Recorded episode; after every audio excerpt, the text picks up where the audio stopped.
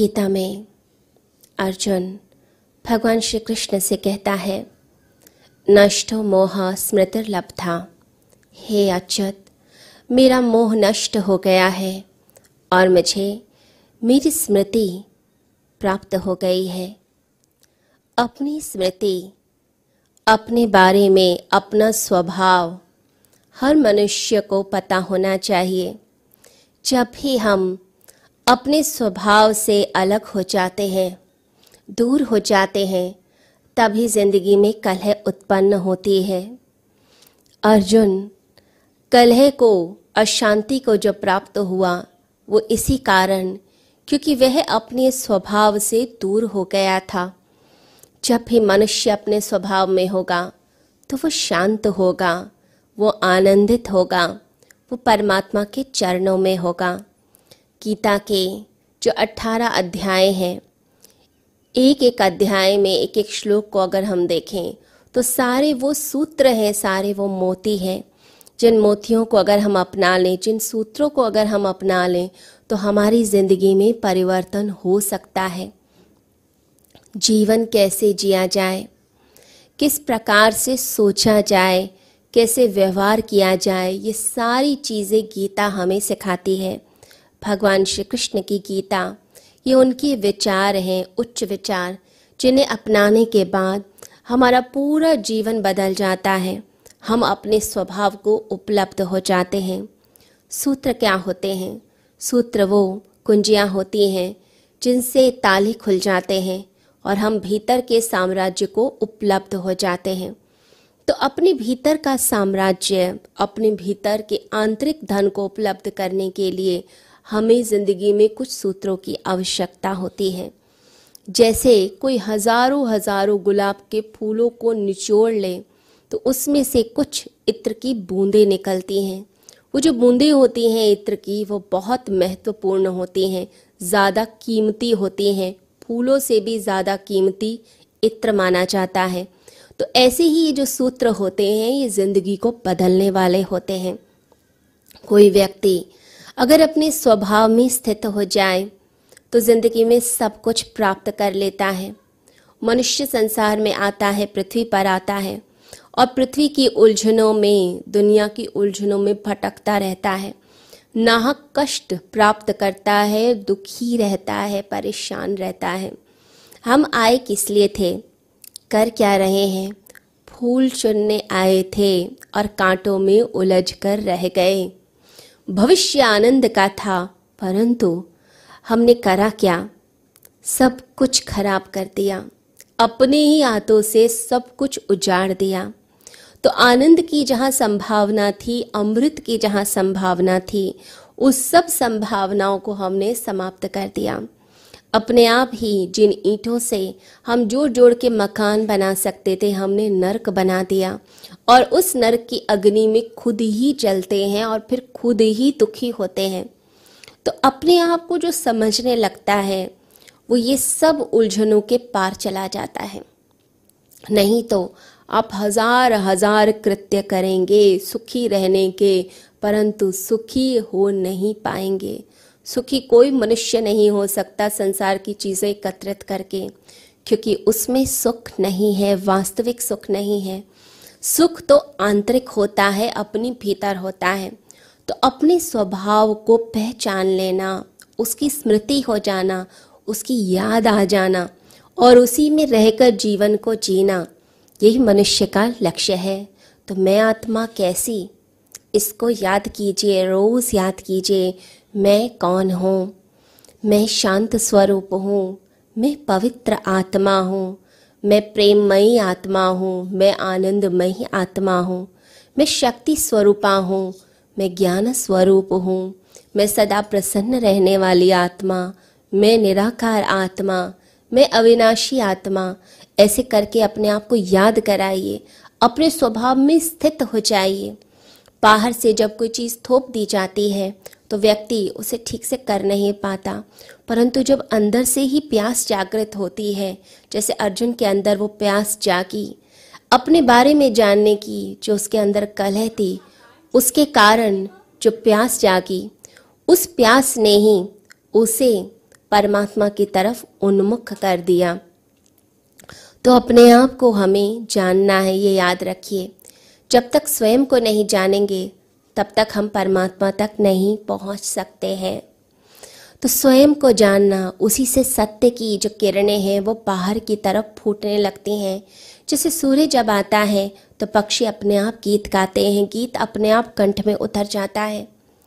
जब सूर्य आता है तो फूल अपने आप खिलते हैं और गंध को भी छोड़ देते हैं। सुगंध फैल जाती है पूरे संसार में। तो अपने आप को जानना आवश्यक है। चीन में, जो सबसे बड़ी दीवार है चाइना की, कहते हैं कि उस दीवार के ऊपर जो खड़ा होता है, वो वहाँ पर खड़ा होने के बाद कुछ ऐसे स्थान हैं कि उसको हँसी आने लगती है। खुश इतना हो जाता है कि कई बार दीवार के पार भी कूद जाता है। ऐसा कई लोगों के साथ घटित हुआ। तो जो लोग साथ जाते थे जो सहयोगी बनते थे कि वह ऊपर दीवार के चढ़ जाए और दीवार के उस पार क्या है ये बता दे हमें। तो वह व्यक्ति उस पार क्या हो रहा है उसे तो बता नहीं पाता था, भूल जाता था कि कोई साथ भी आया या नहीं आया। परंतु इतना प्रसन्न हो जाता था कि दीवार से कूद जाता था। तो कहते हैं, परमात्मा भी ऐसी ही दीवार है कि जब व्यक्ति उसकी तरफ़ चलता है तो इतनी प्रसन्नता, इतना आनंद अंदर उपजता है कि परमात्मा में ही छलांग लगा देता है। फिर उसको नहीं पता चलता, मेरे कौन रिश्ते नाते, मेरे कौन सगे संबंधी, इसे जो भक्ति करते हैं, परमात्मा की राह में चलते हैं, उन्हें, उनसे सब कुछ छूट जाता है। उनके पास, उनका जैसे कुछ रहता ही नहीं है। वो छलांग लगा देते हैं परमात्मा रूपी सागर के अंदर, उस शून्य में छलांग लगा देते हैं। और फिर उसके बाद फिर लौट कर नहीं आते, क्योंकि उसी आनंद में गोते खाते रहते हैं। तो संत कहते हैं, ऋषि कहते हैं कि परमात्मा को जो खोजने चल पड़ा, वो परमात्मा में ही खो गया। इसलिए ये यात्रा बड़ी खतरे से भरी हुई होती है, जोखिम भरी है, क्योंकि मनुष्य अपने आप को ही खो देता है, उस सागर में ही विलीन हो जाता है।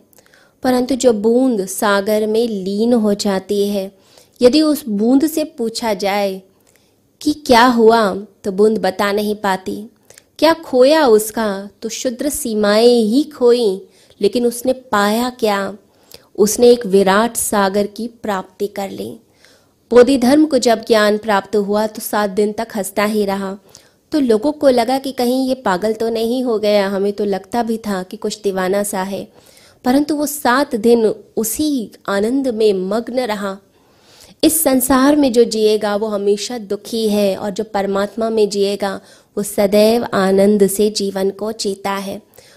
इस संसार की शांति तो ऐसी है, जैसे कोई मरघट की तरफ़ जा रहा हो अर्थी उठाकर। तो बायां कंधा थक गया तो दाएँ की तरफ़ अर्थी को रख दिया। बस ऐसी ही शांति है, ऐसी ही रिलैक्सेशन है इस संसार की। परंतु जिसे पूर्ण आनंद चाहिए, उसे तो परमात्मा की तरफ़ यात्रा करनी पड़ती है। इस संसार में तो हम एक उलझन से दूसरी उलझन में ही छलांग लगाते रहते हैं। कई बार तो छोटी उलझन से पीछा छड़ाने के चक्कर में बड़ी उलझन में फंस जाते हैं। कहते हैं कि एक बार बर्नाड शाह रात में कुछ अस्वस्थ महसूस कर रहे थे तो उन्होंने अपने डॉक्टर को फ़ोन किया। और वो खुद अस्सी साल के और डॉक्टर भी बहुत बूढ़ा। पचास साल से उस डॉक्टर को जानते थे। डॉक्टर को बोला कि मैं जानता हूँ कि तुम बहुत बूढ़े हो। आना बड़ा मुश्किल है, लेकिन मुझे ऐसा लगता है कि कहीं मुझे हृदय का दौरा ना पड़ा हो। अंदर से बड़ी बेचैनी हो रही है, जल्दी आ जाओ। अब वो डॉक्टर था बूढ़ा, बड़ी मुश्किल से सीढ़ियाँ चढ़ते हुए अपना बड़ा सा बैग उठा के, जो डॉक्टर्स का बैग होता है, सीढ़ियाँ चढ़ते चढ़ते हाफते हाफते ऊपर पहुँचा। जैसे ही बन्ना शाह के कमरे में गया पसीने पसीने हो गया, कुर्सी पर जाकर बैठ गया, अपना बैग भी ज़मीन पर उठाकर फेंक दिया।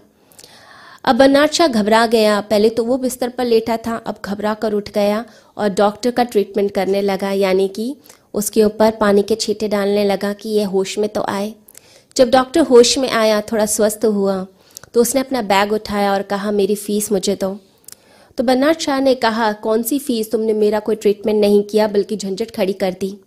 तो डॉक्टर ने कहा कि तुम्हारे को भ्रम हो गया था कि तुम्हें हृदय का दौरा पड़ा है। इसी भ्रम को तोड़ने के लिए मैंने ये नाटक किया था। तो बर्नाड शाह ने कहा कि मैंने बहुत लोगों से मज़ाक की, लेकिन मेरे डॉक्टर ने तो मुझे भी मात दे दी, मुझसे फ़ीस भी ले ली और चला भी गया। तो लोग एक उलझन से निकलते हैं, फिर बड़ी उलझन में फंस जाते हैं। डॉक्टर के पास जाते हैं सिर दर्द के इलाज के लिए और पता चलता है पेट में प्रॉब्लम हो गई है।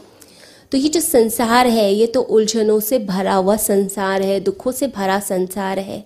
परंतु धन्य भागी कौन है, सौभाग्यशाली कौन है, जो इस संसार का त्याग करते हुए वह परमात्मा में खोना शुरू कर देता है। परमात्मा के चरण चिन्ह सब जगह मौजूद हैं।